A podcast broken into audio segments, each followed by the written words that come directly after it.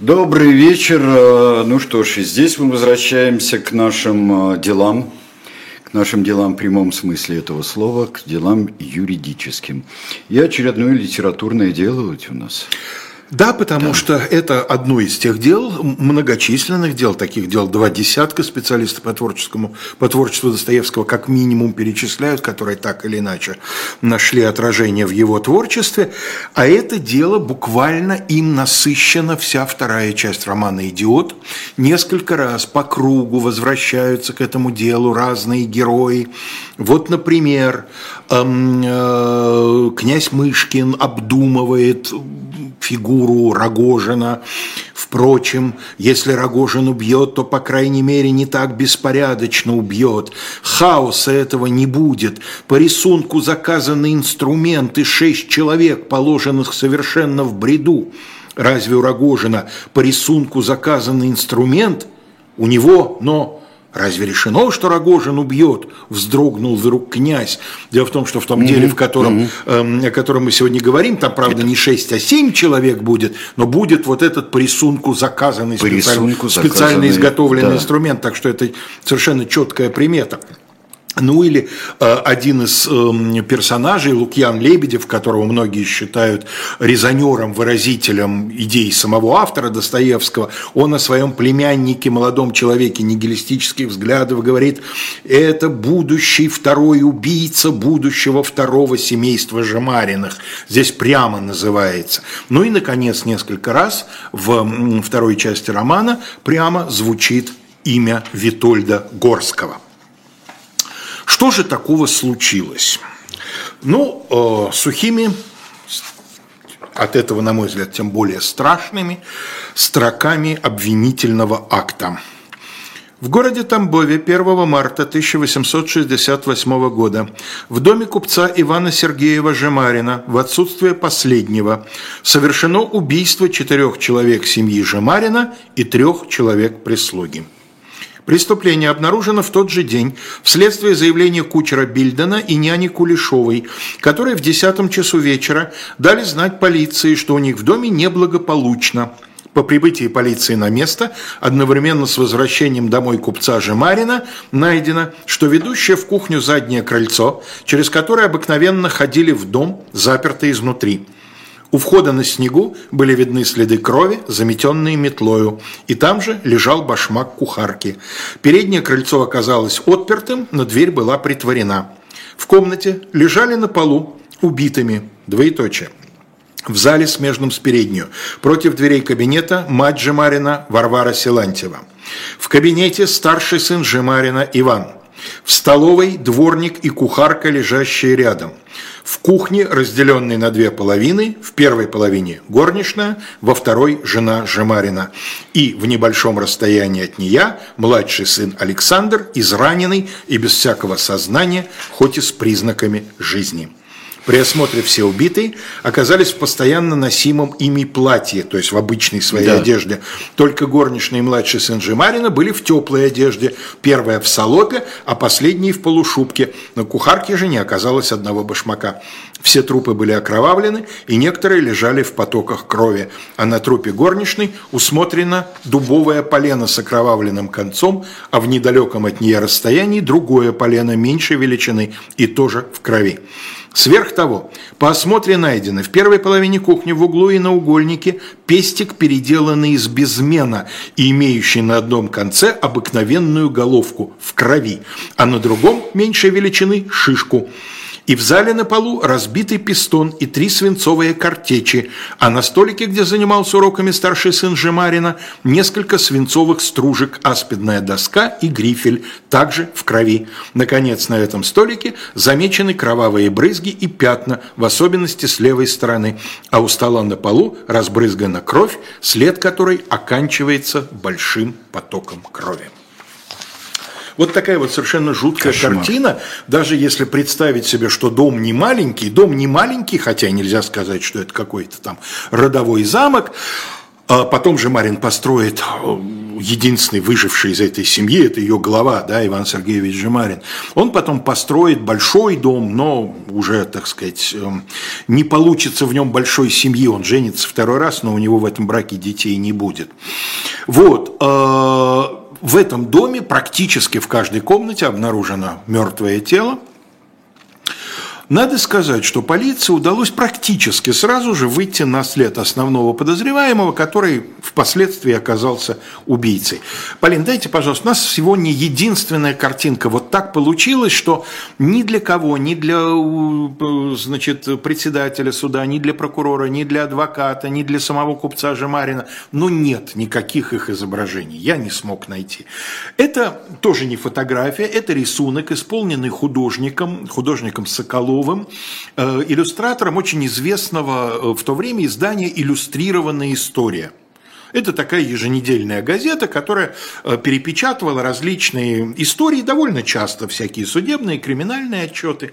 И вот, в частности, там вскоре после того, как закончится суд по этому делу, появилась статья, сравнивающая двух э, убийц, нашего и заграничного, и вот два их портрета были нарисованы штатным э, художником-иллюстратором этого издания. Вот таким образом он изобразил 18-летнего юношу Витальда Людвиговича Горского. Значит, каким образом полиция, почему она заподозрила его? Ну, у купца Жемарина было алиби – даже если бы полицейские по привычке убийц родственников искать среди родственников, есть такая линия, всегда ну, была. Да, всегда. Первый и, подозреваемый. И, кстати, не так уж редко это действительно оправдывается – самые страшные иной раз э, вещи, так сказать, творятся внутри семьи. Но дело в том, что даже если представить себе, что купец Жемарин решил расправиться не только с тещей и женой, э, или не с тещей, нет, э, там, мать его, да, мать Жемарина, Варвара да. Силантьева, что он решил расправиться с матерью и женой, но еще и с двумя детьми 9 и 4 лет, они маленькие совсем, его сыновья, да? Даже если представить, что вот он спятил и все прочее, у него было абсолютно надежное, прочное алиби он вышел из дома, когда вся семья была еще, так сказать, жива и здорова и благополучна, и вернулся он при свидетелях, его подход к дому был зафиксирован, его привез кучер, эм, у входа в дом его встретили топчущиеся там уже не первый час второй кучер и нянька, которые не могли проникнуть в дом, да с ними был еще полицейский и с ним солдат. Вот, то есть его видело много народу. У него алиби совершенно железное, он, так сказать, все время находился в поле зрения каких-то людей. И когда начали первичный опрос, а кто еще был в доме из тех, кто не лежит здесь сейчас мертвым телом или не стоит, не дает свидетельские показания, то выяснилось, что был был молодой человек, гимназист седьмого класса местной Тамбовской мужской гимназии, Витальд Горский. А он кто? А он домашний учитель. Он каждый рабочий день то ли пять, то ли шесть раз в неделю, уж не знаю, как с ним там договаривались, он э, приходит заниматься со старшим мальчиком. Старший мальчик ему 9 лет, значит, видимо, он его готовил к поступлению в гимназию. А может быть, репетировал с ним, тот мог уже быть гимназистом первого курса, может быть, репетировал с ним первого класса, конечно, да, разумеется. Ну, обычно около 9 в гимназию поступали. Может быть, он с ним, значит, занимался классическим репетиторством, трудно сказать чем-то он с ним занимался. Э, он у нас уже несколько месяцев, значит, вот ему положено в месяц, сначала положили 5 рублей, потом накинули 6 рублей в месяц он получает за свои уроки. Я хочу сказать, что я посчитал, Получается, что за один урок он получал где-то около 25 копеек. Это очень неплохая для гимназиста, даже не студента. Это очень неплохая э, ставка и такса по тем, э, по тогдашним временам. Анатолий Федорович Кони, который став студентом Московского университета юридического факультета и тоже вынужденный заниматься репетиторством, вспоминал, что он считал большой удачей, когда он за урок получал 30 копеек. Это тоже 60-е годы, только первая их половина. Я не думаю, что цены сильно изменились за это время. Но он-то студент уже университета, да еще в Москве. А здесь все-таки провинциальный, пусть и губернский Тамбов, и мальчишка-гимназист. То есть я к чему это говорю? Я к тому, что у Горского оснований вот этих, по крайней мере, жаловаться на судьбу экономических, что да. ему там не доплачивают, что его эксплуатируют, нет. 25 копеек в день, 4 э, значит, рубль за 4 э, дня, полтора рубля в неделю, это очень неплохие э, для значит, его положения деньги. И вот он, значит, был этот Горский, вот он занимался, а потом он ушел. Игорский тут как тут оказывается, да, Игорский тоже подходит к дому, а что, а чего, а вот я пришел. В общем, ничего внятного он произнести не может, но он сразу становится подозрителен э, полиции, и дальше довольно быстро складывается такая картина. Значит, в этот день, 1 марта, как обычно, Горский приходит заниматься где-то днем, это происходит уже после его собственных уроков в гимназии, значит, где-то 2, 3, 4 часа а, дня. Его приглашают к чаю. Видимо, он уже настолько на положении домашнего учителя, что его регулярно приглашают за стол. Но за стол именно к чаю в его оплату харчи, как говорится, не входят. Потому что он живет там же, он живет в Тамбове, он живет в своей собственной семье, э, его, так сказать, больше деньги интересуют, а не продукты. Э, за чаем он показывал, демонстрировал игрушечный пистолетик. Э, пистолетик такой, который был, у меня точно был в детстве, я очень хорошо помню, класс в первом, во втором.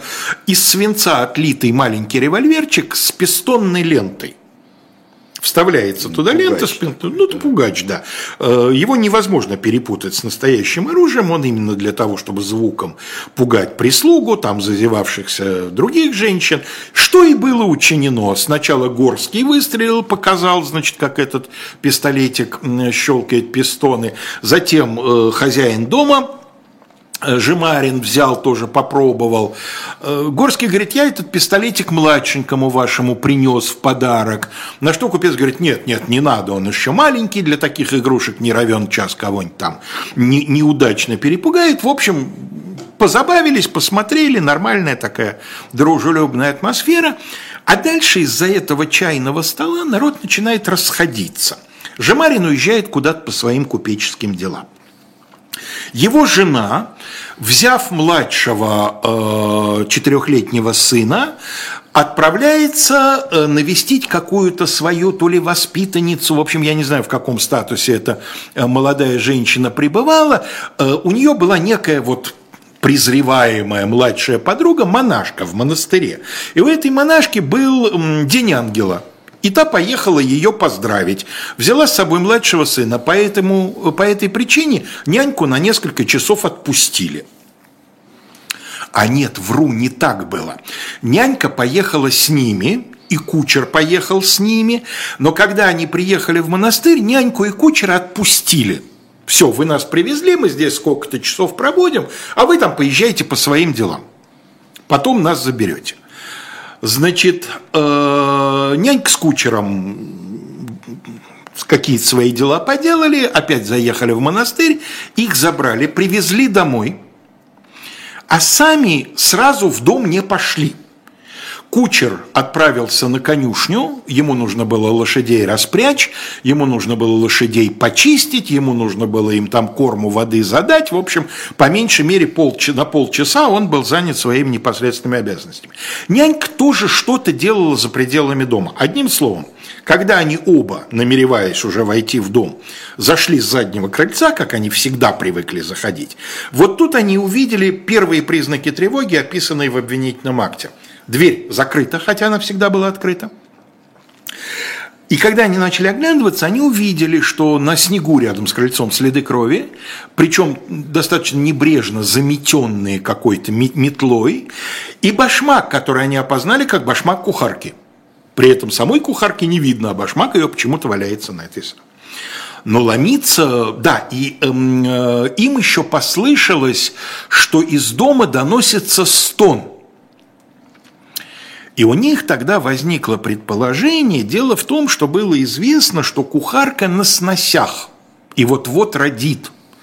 Потом, когда акт вскрытия будет опубликован, в акте вскрытия, в частности, будет отмечено, что при вскрытии обнаружен плод совершенно уже Я сформировавшись. Не просто сформировавшаяся, а без признаков недоношенности. То есть она действительно а, вот, вот, вот, да, вот, да, вот да, должна да. была родить. Да, еще бы там несколько дней, так сказать, родился бы, дай бог, здоровый ребенок. Да?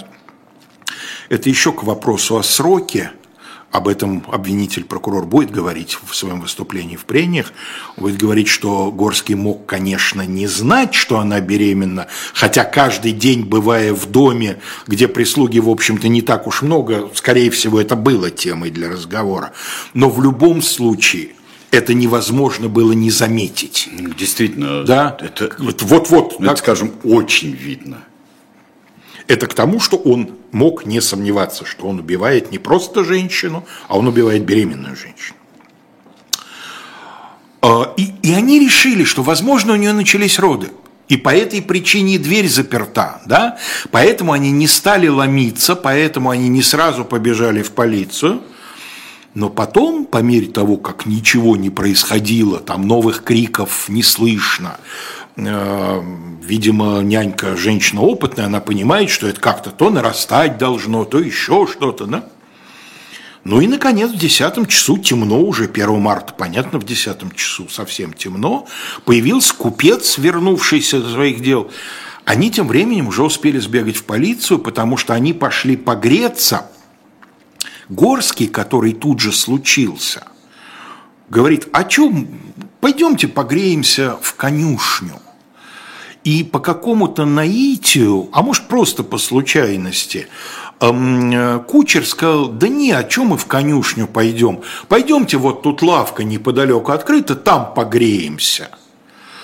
Э, логично предположить, прокурор, собственно, это и сделает, что Горский не случайно и предлагал погреться в конюшне. Он собирался убить и их тоже – в конюшне он это мог сделать, в конюшне только лошади. В, да? лавке нет. в лавке нет. В лавке были посетители, в лавке были приказчик, там хозяева, кто-то был. В результате они погрелись в лавке, и эти двое остались живы. Ну и когда, э, значит, пришел хозяин дома, он начал распоряжаться, и тут зашли с парадной стороны и обнаружили, что дверь закрыта, но не заперта. То есть они зашли спокойно, ничего ломать не пришлось. Ну и вот обнаружили ту картину, которая, собственно говоря, э, описана в э, обвинительном акте.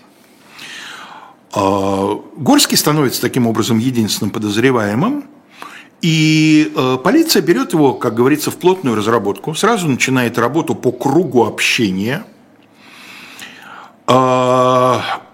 Осмотр тел, даже первичный, опытным полицейским взглядом, указан на то, что из семи, ну, сразу скажем, э, шесть человек уже мертвы, маленький мальчик без сознания, но еще жив, но вскоре скончается и он. То есть общий, он придет, не приходя в сознание, умрет.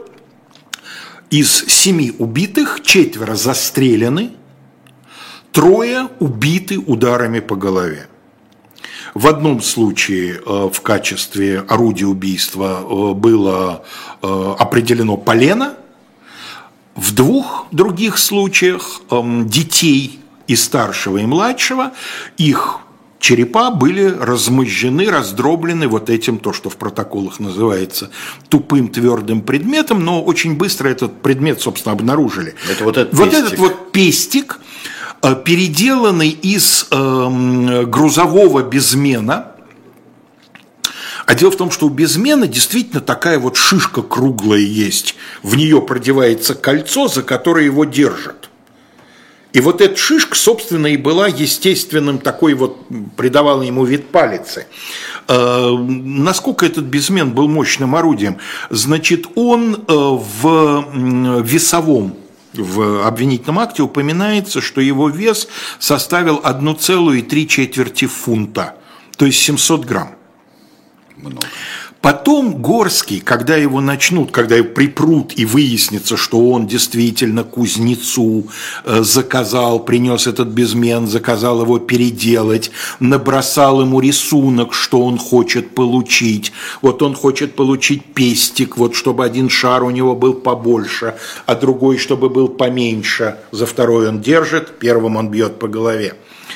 Тот объяснил, почему пестик это называется, потому что кузнецу он сплел историю, что это ему нужно как гантеля для физических упражнений. Я только хотел сказать, напоминает гантелю. Неравный, Совершенно верно. Тут не, не очень понятно, зачем для физических упражнений нужна гантеля со смещенным, скажем так, центром тяжести. Да? Но Возможно, кузнец этого вопроса задавать не стал, что ему заказчик деньги платит, да? Может быть, Горский сплел что-то там, да, может он что он по какой-нибудь там французской системе, там да. особая гимнастика и так далее. Понятно, что копеечная разработка кисти. Копеечная я работа, я, маньяк, я думаю, да. что кузнец не очень даже задавался вопросом. Ему нарисовал заказчик, нарисовал, ну, да. деньги заплатил, заплатил, он ему этот безменно значит передел. А, поэтому Горского начали допрашивать и насчет принадлежности безмены. Нет, нет, первый раз вижу, я не яка был, не моя. Довольно быстро установили, что местный кузнец указал на, ему я сделал. И то же самое с револьвером. А, значит, когда Горского начали спрашивать, а у вас, господин гимназист, револьвер-то есть? Нет у меня револьвера. Начали опрашивать круг его знакомых, и выясняется, что несколько десятков человек у него видели револьвер. Причем буквально вот в последние дни перед убийством. Э, значит, в гимназии за пару дней до этого он пришел, подозвал одного из своих одноклассников, вытащил наполовину из кармана револьвер, говорит, смотри, что у меня есть. Но Тут... это не пугач, нет. Нет, нет, тот-то маленький пистолетик совсем, а это большой, представляешь себе, револьвер 1868 года. Здоровая такая штука, да, такой Смит Уэссон. Уэбли такой армейский, да, значит, тот говорит, ой, дай посмотреть. Нет, нет, сейчас нельзя, вот я не могу его здесь вытаскивать, слишком много народ смотрит. Но похвастался-то он многим. Довольно быстро история этого револьвера была установлена. Револьвер он спер. У кого он его спер? Он его спер у отца своего одноклассника. Одноклассник его позвал в гости, а у отца его, чиновника, на подоконнике под какими-то бумагами лежал сломанный револьвер. У него заедал барабан, и у него был надломлен э, курок, боек. Пропал этот револьвер. Пропал. Не сразу пропажу обнаружили, потому что он лежал под бумагами. А Горский его отнес к оружейнику в местную воинскую часть. Потом этот оружейник и несколько солдат, которые при этом присутствовали, будут давать показания и на следствии, и в суде.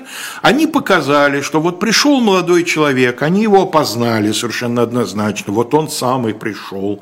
Вот он попросил, значит, нарастить боек, то есть вернуть его в нормальное рабочее состояние, выяснить, в чем причина заедания барабана, смазать револьвер револьвер и попросил зарядить его всеми пятью пулями. Он был пятью зарядным, ну, пятью патронами. Что и было исполнено, там с него взяли какие-то там 2 рубля, по-моему, за всю эту ремонтную работу. То есть он и с этим револьвером, и по большому счету с этой, с этой гантелей, он наследил вообще везде, где только можно было наследить. Ну и после того, как совершенно однозначно выясняется, что револьвер у него был – что этот револьвер был заряжен, что он был приведен в боевое состояние, да, что он был отремонтирован, что этот самый э, предмет тяжелый, тупой был для него по заказу изготовлен. После этого он, припертый к стенке, начинает, собственно, признаваться. Ну, признается он, прямо скажем, не безоговорочно. А, ну, Запираться ему трудно. Вот, пожалуйста, перед перерывом я успею зачитать э, отрывок из протокола обыска в его... У него была в доме, где э, жила его семья. Семья состояла из отца матери. Он был старший из детей. Был еще брат и сестра младшие. У него была отдельная комната. В доме отца своего Вильтельгорский имел особую комнату, и при взятии его пристав застал его спящим. В комнате же у него найдена дробь в двух жестяных коробках, крупная дробь в бумажках, порох на бумаж... в бумажном мешочке и пороховнице, четыре конические и две круглые пули. Сверх того, по осмотру платья Горского замечено на правой петлице воротника у сюртука кровавое пятно, на правом рукаве с нижней лицевой стороны несколько сплошных пятен величиной с трехкопеечную монету, и одно отдельное величиной в кедровый орех, по-видимому, кровавые. Такие же пятна на сгибе рукава против кисти на правом поле с внутренней стороны, последние величиной с двухкопеечную монету. На левом сапоге сверху до 10 кровавых брызг, а на подметке и каблуке и на правой подошве пятна, смешанные с песком. Сюртук Горского отправлен для исследования в медицинский департамент Министерства внутренних дел и оттуда не возвращен, а пятна на сапогах по исследованию места признаны происшедшими от человеческой крови. То есть они совпали по размеру и форме. Вот пока э, видно уже более-менее понятно, что он, понятно чем, но зачем и почему, это остается неясным. Сейчас у нас реклама, и мы представим вам еще книжку, а потом продолжим. Живой гвоздь остается в Москве и ежедневно освещает для вас новостную повестку. Мы собираем для вас самые яркие мнения политологов, экономистов и деятелей искусства, чтобы вы всегда могли увидеть ситуацию в мире с разных сторон. Поддержите нас в это непростое время, чтобы мы могли развиваться и дальше. Как это сделать? Переходите по ссылке под трансляцией или воспользуйтесь QR-кодом, чтобы оставить свой донат.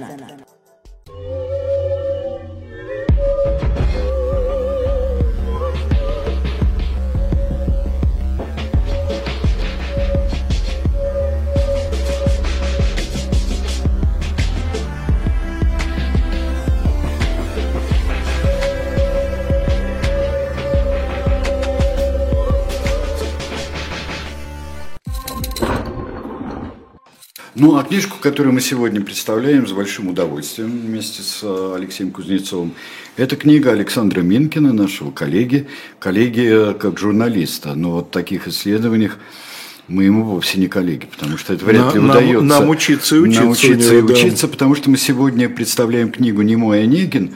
Э, вы первую партию раскупили, еще большую часть второй партии раскупили этой книги романа поэме. А, замечательно, я ее раньше не читал до отпуска своего, и он просто, знаешь, как мысли черные к тебе придут. Никакого, Откупори шампанского не, не нужно никакого шампанского. Шампанского не нужно? Шампанского. Что, это лучше женить бы Фигаро? Э, э, а женить бы Фигаро, вот, э, ну, в общем-то, уступает очень сильно, потому что это абсолютно увлекательная книга, при этом обоснованная в своих исследованиях а, многожды, много раз – а, с оговорками, с подходами и обоснованной и цитатами, и исследованиями а, при всей легкости, чудесности изложения, исследованиями настоящими, настоящими вполне.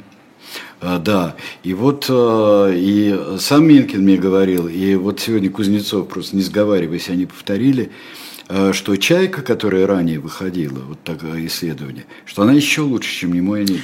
Ну, это мое субъективное да. ощущение. Минская тоже, кстати говоря. Да? Да, да, абсолютно. Угу. Вот, так что, э, так что это замечательно. Плюс еще здесь великолепный бонус в этой книге, э, в этом издании. Немой Онегин плюс, собственно, текст Евгения Онегина, напечатанный по старой орфографии.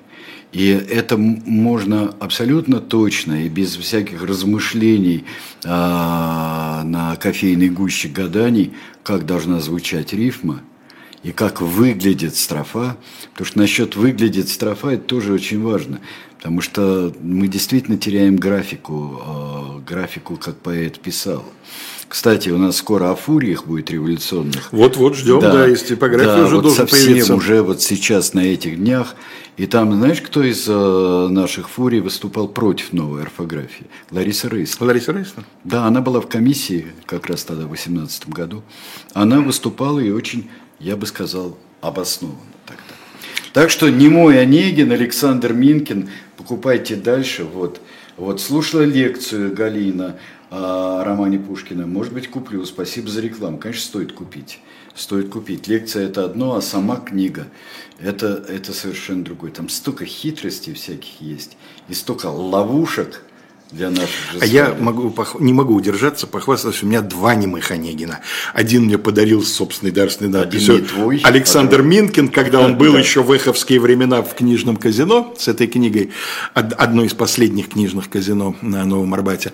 А второе мне в начале июня моя учительница, моя школьная учительница литературы, с которой мы очень дружим, человек очень тонкого вкуса, подарила две книжки на день рождения. Одна из них не мой Онегин Минкина. Так, так что еще не только с автографом, но и с рекомендациями. Да, тебя. да, да. Рекомендательными да. действиями и письмами. Одобрено ведущими специалистами, я бы так сказал. Все, но нас, нас ждет, еще нас ждет всем... жуткое кровавое да, так дело. Что давайте сейчас переворачиваем страницу и приступаем. Ну, все же, чем тут дело? Что он, что он хотел или не хотел? В начале мая того же года следствие проведено очень быстро, очень эффективно, э, так сказать, и так, что, в общем, потом претензий к следствию практически серьезных не будет на суде.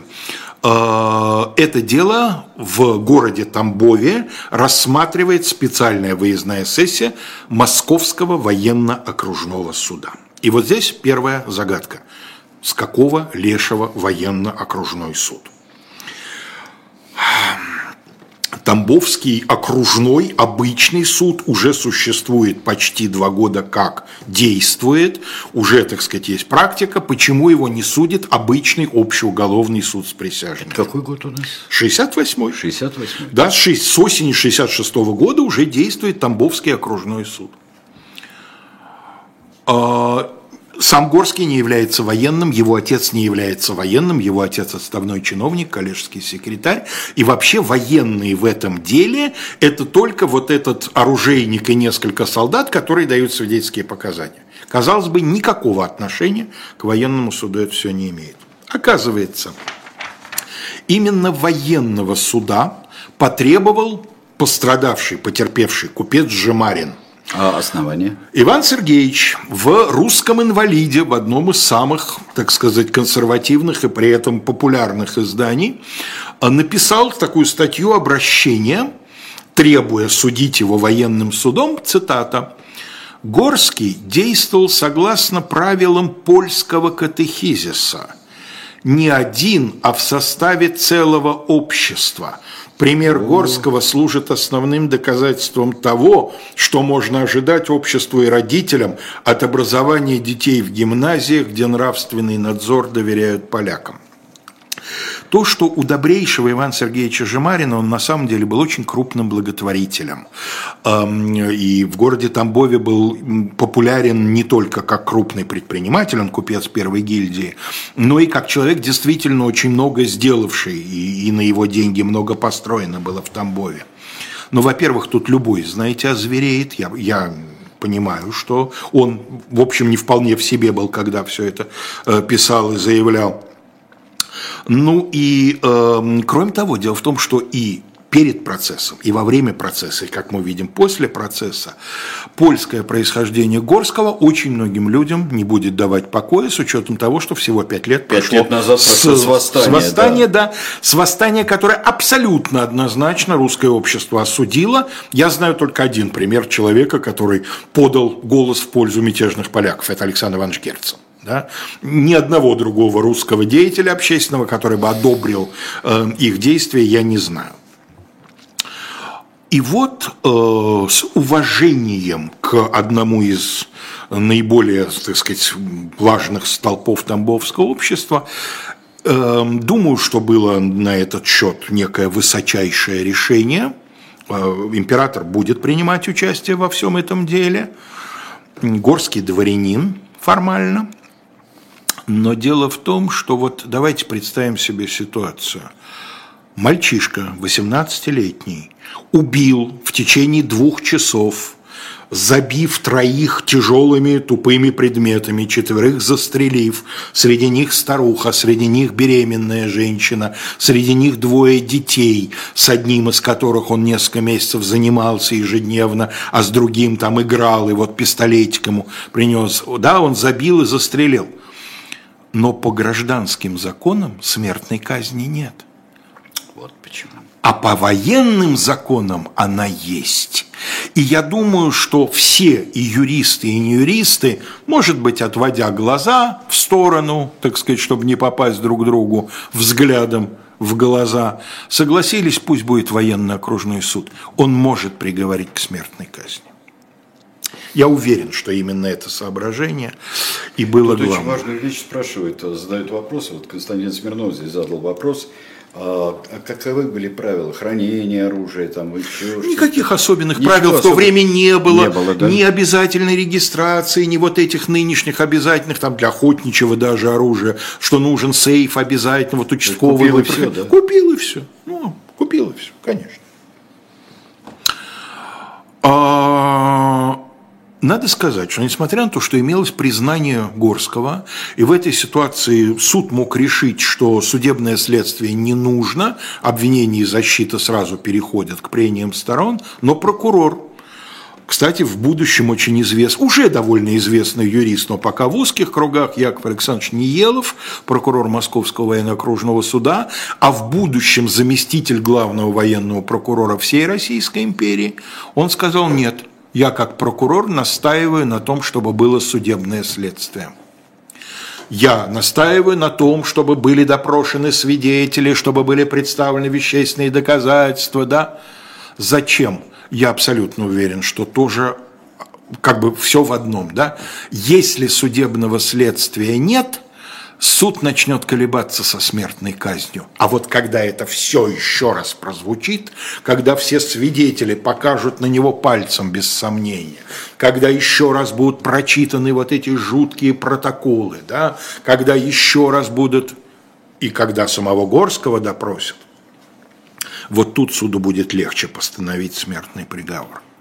Горский, впрочем, пытался на суде сдать задом, отказаться от части своего признания. Он скажет, да, я принимал участие в убийстве, но я не основной убийца, я вроде как в основном типа наводчик – А, есть он это- выдумает двух человек, которые якобы вот, да, он им открыл дверь, он их запустил, да, а убивали-то вот в основном они. Тем самым поддерживаю идею заговора в чем-то. Но дело в том, что из дома вообще ничего не пропало.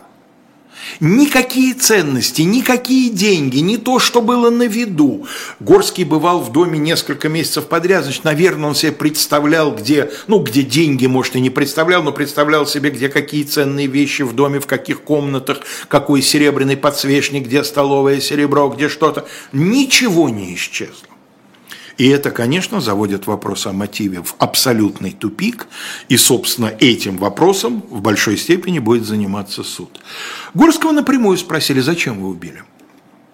Он говорит, я хотел ограбить, мне деньги нужны были. Так. Мне деньги нужны были. Но вот я не смог.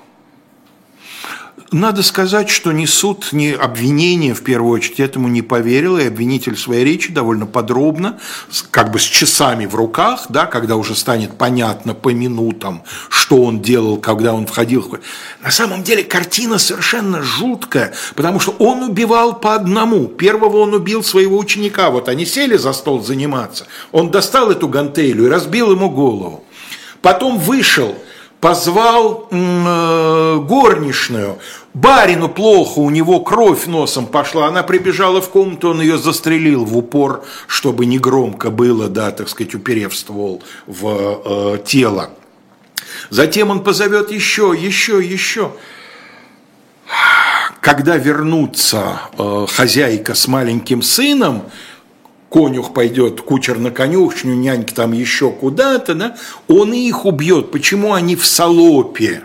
Потому Ну что да, не да, успели да, раздеться. Да, да, да. Вот все остальные в обычном, то есть домашнем, да, И э, прокурор очень подробно во время допроса э, купца э, Жемерева спросит, вот вы выдвинули обвинение, что он убивал как поляк. Скажите, по- такое? скажите, пожалуйста, у вас есть какие-нибудь свидетельства о принадлежности к какому-то тайному обществу? Нет. Ну вот я, значит, слышал, что его эм, э, отец из ссыльных. Нет. Вот, пожалуйста.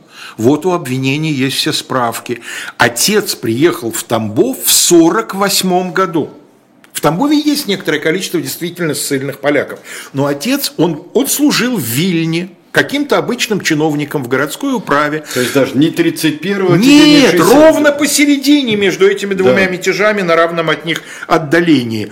Он служил в Вильне, в обычной городской управе, ушел в отставку, по причине женитьбы, приехал в Тамбов, значит, э, в Тамбове опять возобновил чиновную службу, он вообще никакого отношения, единственно, он жаловался, ну, в частном порядке жаловался, что когда в 63 году произошло восстание, его, как поляка, вроде начали задвигать по службе вот там уже в Тамбове. Возможно. Ну, возможно, мало ли действительно, но в любом случае это не то, из-за чего сын, так сказать, за поруганную честь отца там берется мстить, да, какой бы он ни был. Да, признаю, значит, этих оснований. Скажите, может быть, вы вообще вели вот с Горским разговоры? Да, вот мы с ним чай пили регулярно. Он когда-нибудь высказывал какое-нибудь озлобление, еще что-нибудь? Нет, не высказывал. У вас были основания к нему плохо относиться? Нет, не было. Вы как к нему относились? Я к нему хорошо относился. Вот жена моя покойница, вот ей он как-то не очень нравился. А у меня нет ничего, вот нормально. То есть Иван Сергеевич не стал грех дополнительный на душу брать. Он, в общем-то, честно признался, что у него для вот этих вот обвинений, у него оснований не было. Горского спросили, вы как поляк вот это все? Нет, сказал Горский, соврал, видимо, по привычке, хотя это проверяемо, да, соврал, я и польский-то плохо знаю, сказал он. Но тут же, тут же его уличили, дома говорили по-польски. Он был, видимо, билингва, да, он в равной степени владел двумя языками. С русскими он говорил по-русски, он учился в русской гимназии, никто у него особенного никакого, ни акцента, ничего нет. Но дома они между собой, вот эта семья, они говорили по-польски. И когда он будет писать уже после приговора, значит, письма своей сестре, он будет писать их по-польски не после приговора, э, оказавшись в тюрьме, перед судом, потому что на суде они будут оглашены. Он будет их писать по-польски. Это тут же прокурор Что-то предъявит. вообще как-то так. Очень а, все странно. Вот у французов есть такое, насколько я знаю, выражение «qualité mentale» нравственная черствость, нравственная жестокость. Да? Вот у меня такое ощущение, что Горский – это яркий пример какой-то абсолютной нравственной тупизны. Все равно нужен толчок. Вот смотри. Все равно нужен толчок. Для того, чтобы сорваться и абсолютно а, хаос, говорит Мышкин, да, размышляет. Mm-hmm. Тут не хаос, тут какой-то такой вот порядок-припорядок. Любезная Ванда, перевод с польского. Узнал я, что папаша умер. Отец от горя умер, когда сына посадили в тюрьму за это жуткое убийство. И что вас высылают из Тамбова, куда этого я не знаю. Это все очевидно есть наказание Божие, которое падает разом на наши головы и которое мы должны сносить с терпением. Блин, ну хоть Бога ты не поминал, урод моральный, да? Он убил семь человек, отец умер от горя, семью высылают административно, да? Это наказание а он Божие. какими-то формулами просто. Наказание Божие, да. да? Не он семью, а Божие.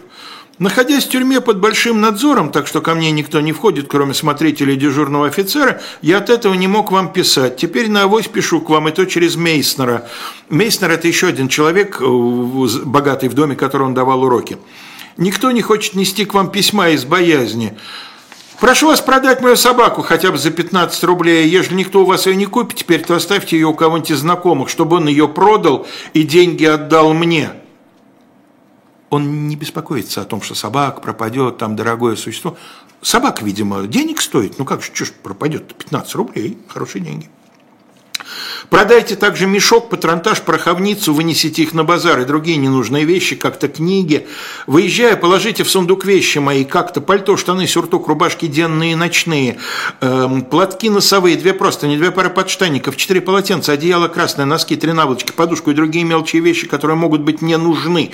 И отдайте их смотрителю в Цейхгаус, где они будут сохраняться до моей высылки. Деньги 13 рублей, должны, должные Мейснерам, которые вы получите от продажи моих вещей, потормошите также Мохнатьева, чтобы он отдал долг. Все эти деньги соберите, передайте мне потихоньку, если нам позволят. Ну вот что это такое? Непонятно. Очень беспокоится, да, чтобы ни один рубль не пропал, чтобы собаку продали, чтобы долги все собрали. Ему же деньги нужны будут, ему же Сибирь светит.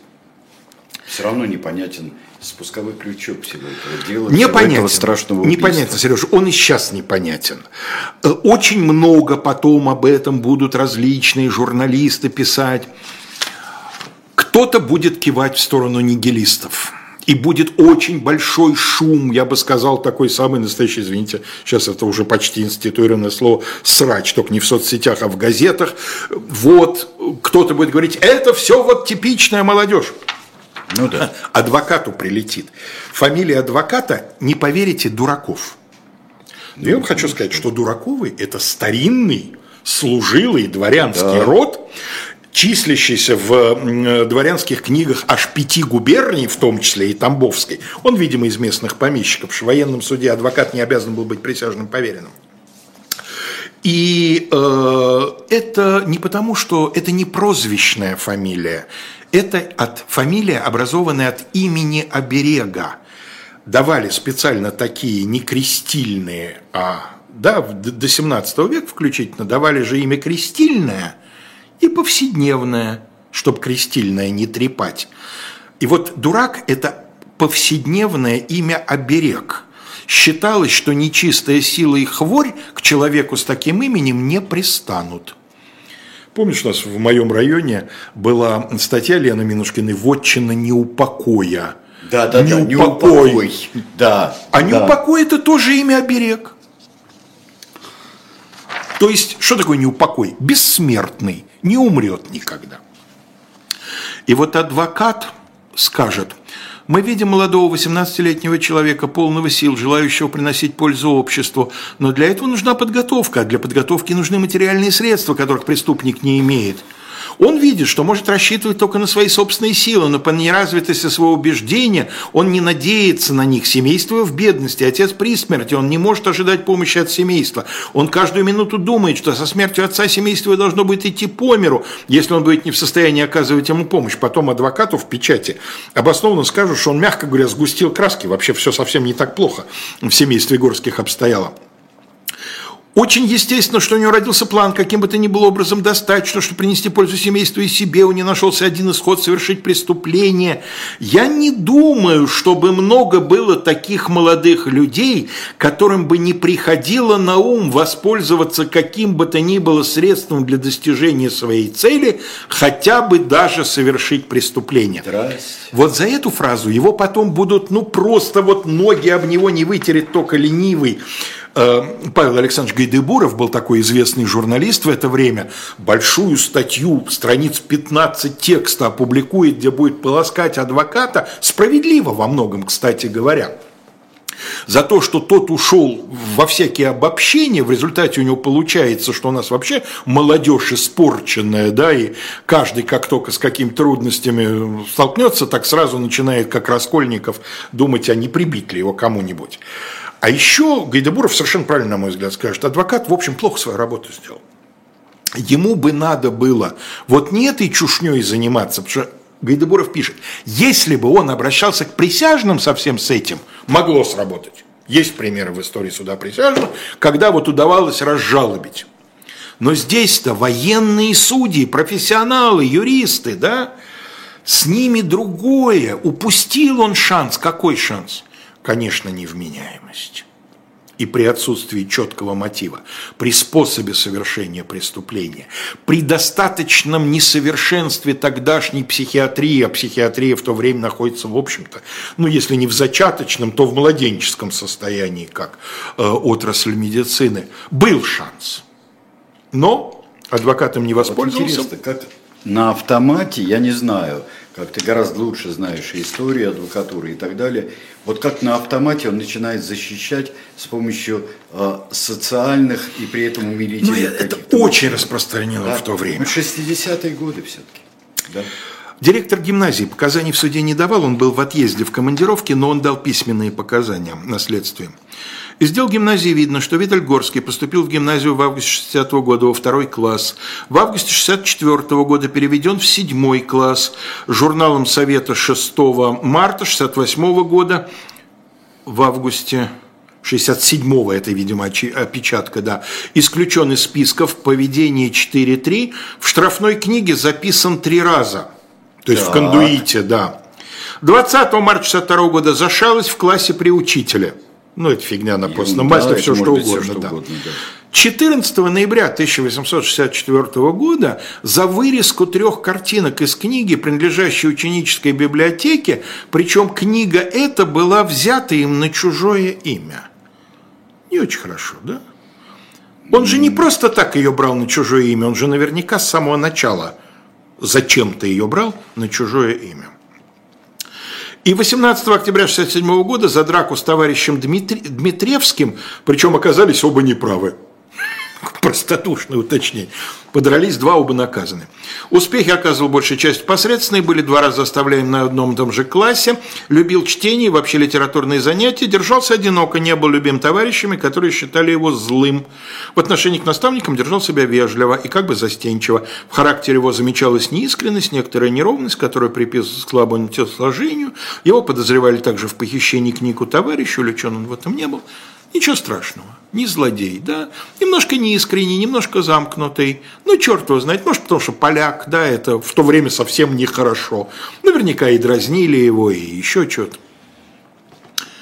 Непонятно, ничего не понятно. Я думаю, что если не плодить какие-то фантастические теории, самое логичное, что он все-таки не совсем психически нормален, а что уж там триггером для него послужило – может, даже... мальчик, может, мальчик. Э, может, мальчик. Но может... для этого надо с собой иметь орудие. Нет, готовился, конечно. Он же как готовился-то, да? И с револьвером готовился, и с этим самым готовился. У него с собой откуда стружки от пуль? Я сначала, у меня глаз зацепился в протоколе стружки от пуль. Выяснилось, он пять пуль, которые ему зарядили в револьвер-то выпустил, и решил еще. У него с собой были отдельно пули, у него с собой был отдельно порох и гильзы. Но пули оказались, видимо, домашние отливки, не совсем, так сказать, подходили, и он ножичком их обстругивал, как рыбак грузила, если оно слишком тяжелое, да, он понемножечку отрезает, э, чтобы его э, поймать вес. Вот и здесь он обстругивал эту пулю, чтобы она пролезла в, в этот самый в ствол, да, вошла. Ствол, да, ну...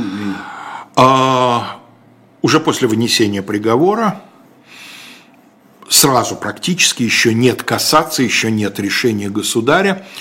Э, Московские ведомости, редактируемые Михаилом Никифоровичем Катковым, которые публикуют подробнейшие отчеты, я читал эти отчеты, они в президентской библиотеке в электронном виде выложены, номера газет, можно все разобрать. Горский развивался под влиянием фальшивой национальной идеи, которая вследствие неблагоразумной политики отождествилась с религией и выработала из себя самый крепкий яд, отравляющий все нравственное существо преданных ей людей. И эта идея в умах гимназиста могла, в уме гимназиста могла превратиться в чудовищный замысел убийства для убийства, Раскольников сам для себя. Катков еще либерал но не по отношению к полякам. Хотя и оговаривается, да, идея национальная фальшивая, но вследствие неблагоразумной политики чьей? Ну, правительство, видимо, да, перегибает ну, правительство да, палку с поляками. И каждый начинает, как тут э, э, происходит уже, прежде чем даже следствие окончено, начинают выступать все, Тут тебе и компьютерные игры, тут тебе и влияние того, сего, запада, востока, севера, юга и так далее. Смертную казнь суд вынес. Горский подает кассационную жалобу в э, Верховный э, военный суд, э, упирая на то, что нет, нет, у меня не было никаких идей, я просто хотел ограбить, поэтому мне зря шьют какие-то вот мотивы, у меня мотив обычный, корыстный, рассчитывая на каторгу. Высший военный суд оставляет приговор в силе, поскольку горский дворянин, приговор должен быть утвержден императором, и Александр Николаевич не утверждает привести в исполнение с тем, чтобы после этого заменить вечный, вечными каторжными работами в рудниках. Привести в исполнение, ну, это то, что Петрошевцем было сделано. Ну, да, да. Подняли, приставили к эшафоту, надели колпак, зачитали, зачитали помилование и на каторгу. Дальнейшая судьба неизвестна, но в 93 году, в 1993 году, в книге известного популярного э, исторического романиста, я бы так сказал, Валентина Лаврова «Кровавая плаха». Появляется рассказ «Марксист», где рассказывается история Горского, называя его по фамилии, все. И последние два абзаца, значит, Валентин Лавров пишет Э, в Руднике отработал всего три с половиной года, потом был переведен в писаря. В 94 году по случаю, значит, кончины государя и вступления нового Николая Александровича императора амнистия, его Значит, из Сибири отпустили, в Тамбов он не поехал, поехал в Вильну, там познакомился сначала с социал-демократами, с неким товарищем Яцеком, впоследствии Феликсом Эдмундовичем Держин, оказавшимся Феликсом Эдмундовичем Держинским, потом сошел с эсерами, а потом его труп нашли там в Петербурге на одном этом самом проспекте. Оказалось, что он был агентом значит, э, охранки, и вот явно совершенно революционера ему всадили. Я думаю, что это выдумка. Это, ну, это выдумка. Я думаю, что это выдумка, да. Тем более, что Лавров в описании самого дела допускает несколько достаточно существенных расхождений с правдой, но эти расхождения явно не случайны, они нужны ему для общей идеи всего этого сборника. Вот какая сволочь делала революцию. Ну, понятно. Я, честно говоря, гораздо лучше, если он действительно смог по амнистии освободиться и не сгинул там на каторге, я гораздо больше его себе представляю среди уголовников, чем среди революционеров с такими-то наклонностями. Скорее да. Но бывает всякое. Бывает но всякое. Это мне кажется, ну, во всяком случае, это выдумка. Дорогие друзья, спасибо вам всем. Сейчас э, будет через пять минут э, на живом гвозде особое мнение Юрия Пивоварова и историка, и академика, и ведет его Ольга Бычкова. Остальное вы себе представляете. Всего доброго. Всего хорошего.